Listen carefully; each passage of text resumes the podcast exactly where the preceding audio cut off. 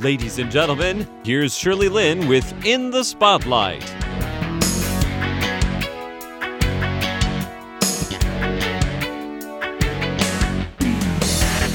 Welcome to In the Spotlight. I'm Shirley Lin, and I'm really honored to be speaking with Simon Thomas, who is co founder of Skyrock Projects, which is a creative technology academy in Tianmu, north of Taipei City. Simon has been in Taiwan for five and a half years. Well, hi, Simon. Hello, Shirley. Thanks for having me. Yes, and um, can you tell my listeners where you're from? I'm from the UK, specifically a city called Swansea in uh, in Wales, the south of Wales. Okay, all right. Well, we're gonna you know get to why you're here in Taiwan and everything, but uh, but even before that, we're gonna have you start telling a story that has made an impact on you.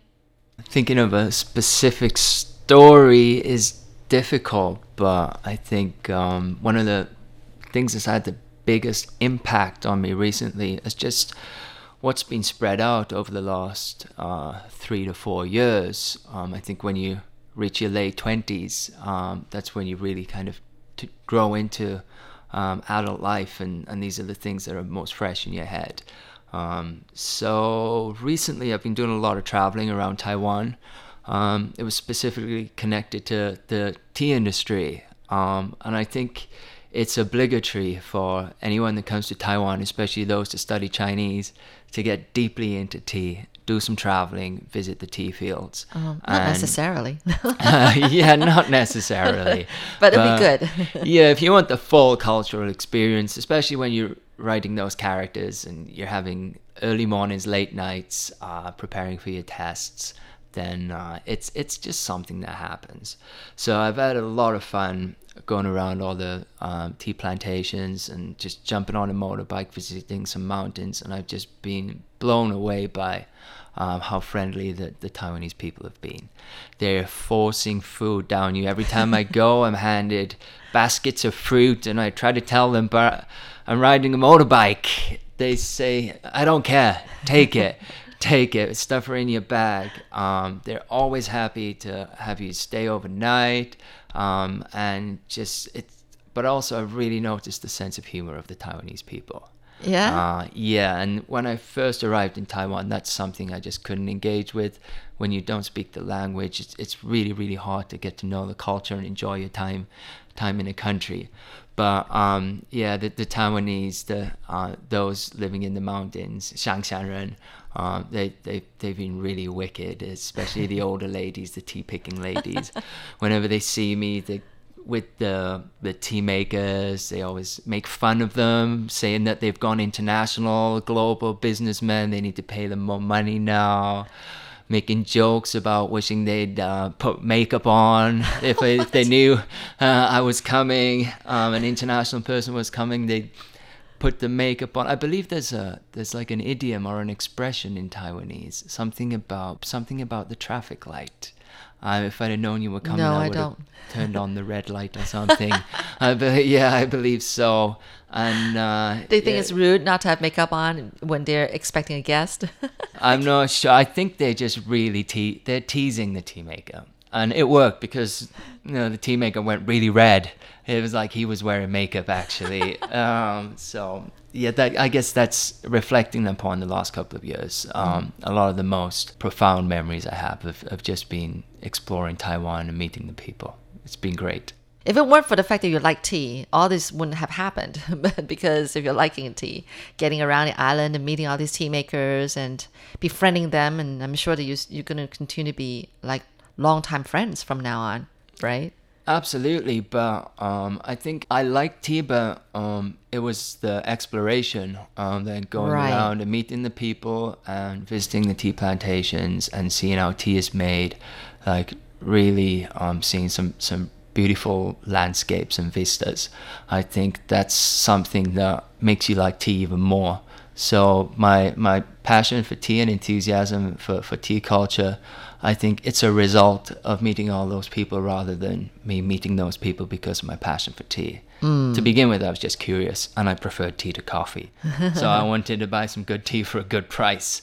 That's how it all started. What was your childhood like? Fun. Yeah, Very so? fun. Um, from the countryside. So Oh, it's very the countryside, safe. yeah. Go outside and play from a very young age and every day the parents are almost taking her in turns to go out and scream at the kids to make because you know if they didn't come home for for their afternoon tea or, or for an early dinner screaming to get home because it's dark they have to go to bed get ready for school the next day and i have a really large family i have Yeah. four brothers and sisters one older brother two older sisters and i have a twin brother too Wow. so um, it was chaos Big family. a very Yeah. big family What's the advantage of uh, being in a big family like that? Uh, I think you have brothers and sisters that have, you can see the experiences that they're having firsthand and all of the fun that they're having, and you just cannot wait to grow up so you can do that too. and I think you have all these uh, conversations with them about things that are happening in their life. You get to develop so much emotional intelligence from just being around them. And seeing how they live, picking up their habits, and just wanting to be like them. I think I think that's absolutely something. So, what did you grow up with? Uh, cars or teddy bears or um, dinosaurs? Neither. I was big into sports, and I, I just wanted to be outside all the time. Okay. So playing football, playing rugby. Rugby is a huge sport in Wales.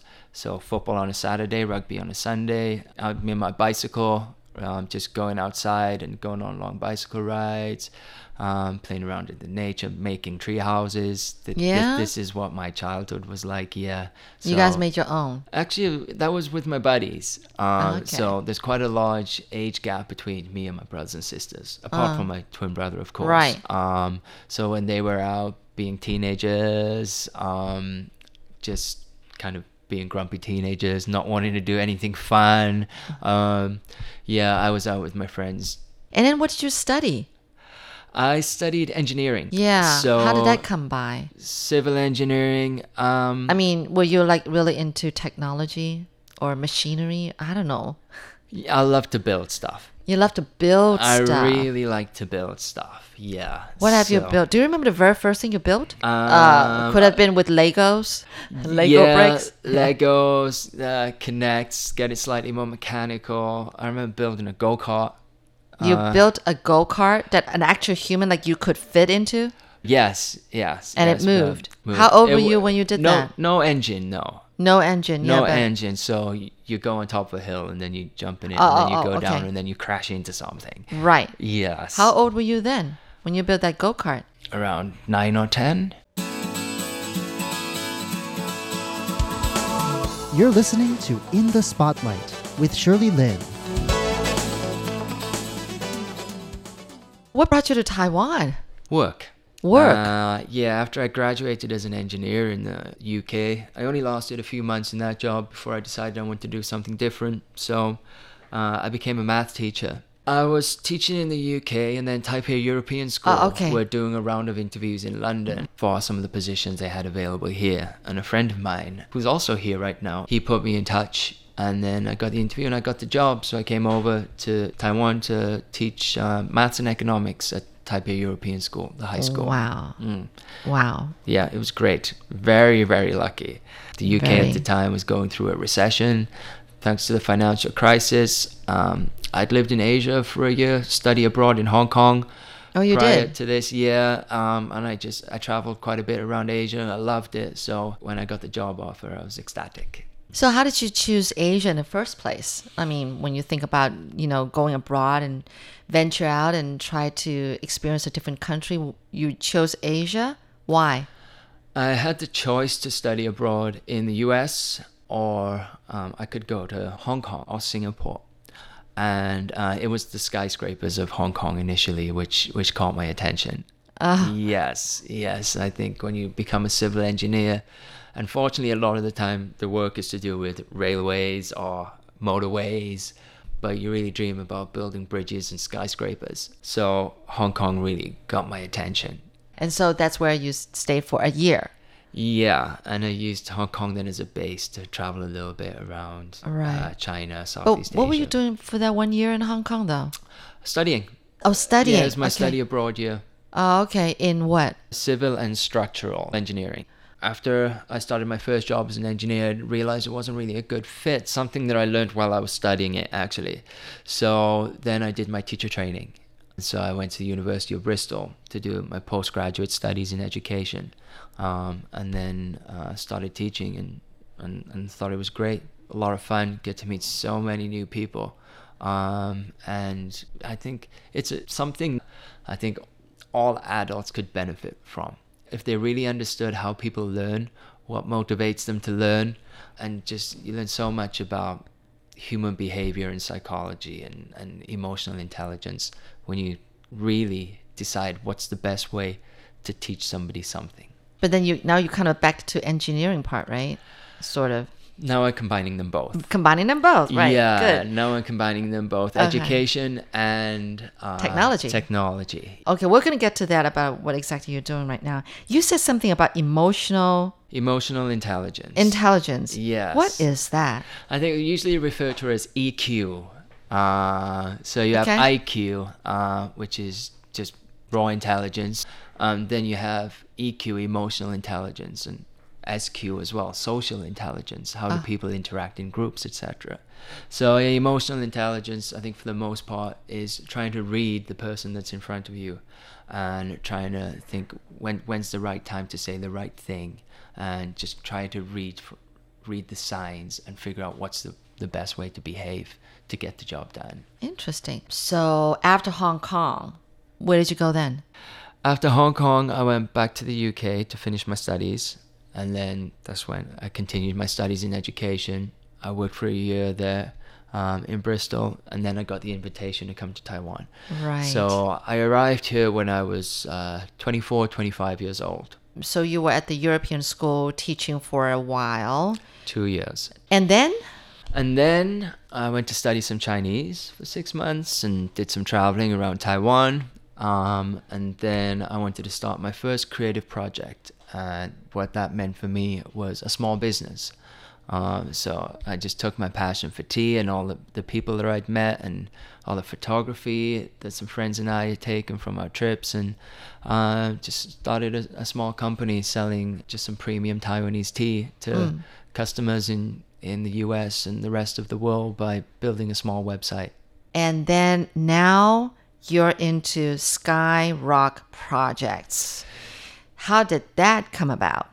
So that came about because my passion for education has, has never really gone away, and I have some some friends and I we have a lot of experience in education. Um, and after having um, tasting a little bit of success um, with the tea company, uh, what it means to to start a business. That was really your very first entrepreneurship, right? Yes, it was. Good. Yes, it Okay. was. It was a nice, easy introduction to entrepreneurship, a fun one. And that company is, is, is going quite strong. I have some team members who are really doing a good job um, growing that company. So that's really nice. And some friends uh, wanted some support launching Skyrock projects. You might want to explain what that is in So- your own words. Um, so Skyrock Project is a creative technology academy. So there's a huge movement happening in the US right now called STEAM. So it's interdisciplinary learning where you learn science, technology, engineering, art, and maths all at the same time in a real life project. Oh, okay. You do a project. So STEAM, S T E A M. Um, it's it's an acronym for those five things, um, and I think it's really important. Their education uh, is related to the real world as much as problem. It's interdisciplinary because in the real world everything is messy. Nothing is just stuck within its own domain. So I think that's really important. And I also think the sooner students become acquainted with technology, the better equipped they will be to prepare for the jobs of the future. So mm. when we combine all of the technologies and then we combine interdisciplinary learning and then we make sure that the art, the meaning, the purpose and the beauty in all of the things that happen in life is never forgotten. That's what we try to do. We do some really fun projects involving technology, reality-based problems and always make sure that the art is present within it too. Make sure you join me next week as Simon Thomas expands on what Skyrock projects are for kids. Boy, do Taiwanese kids really need that. For In the Spotlight, I'm Shirley Lin.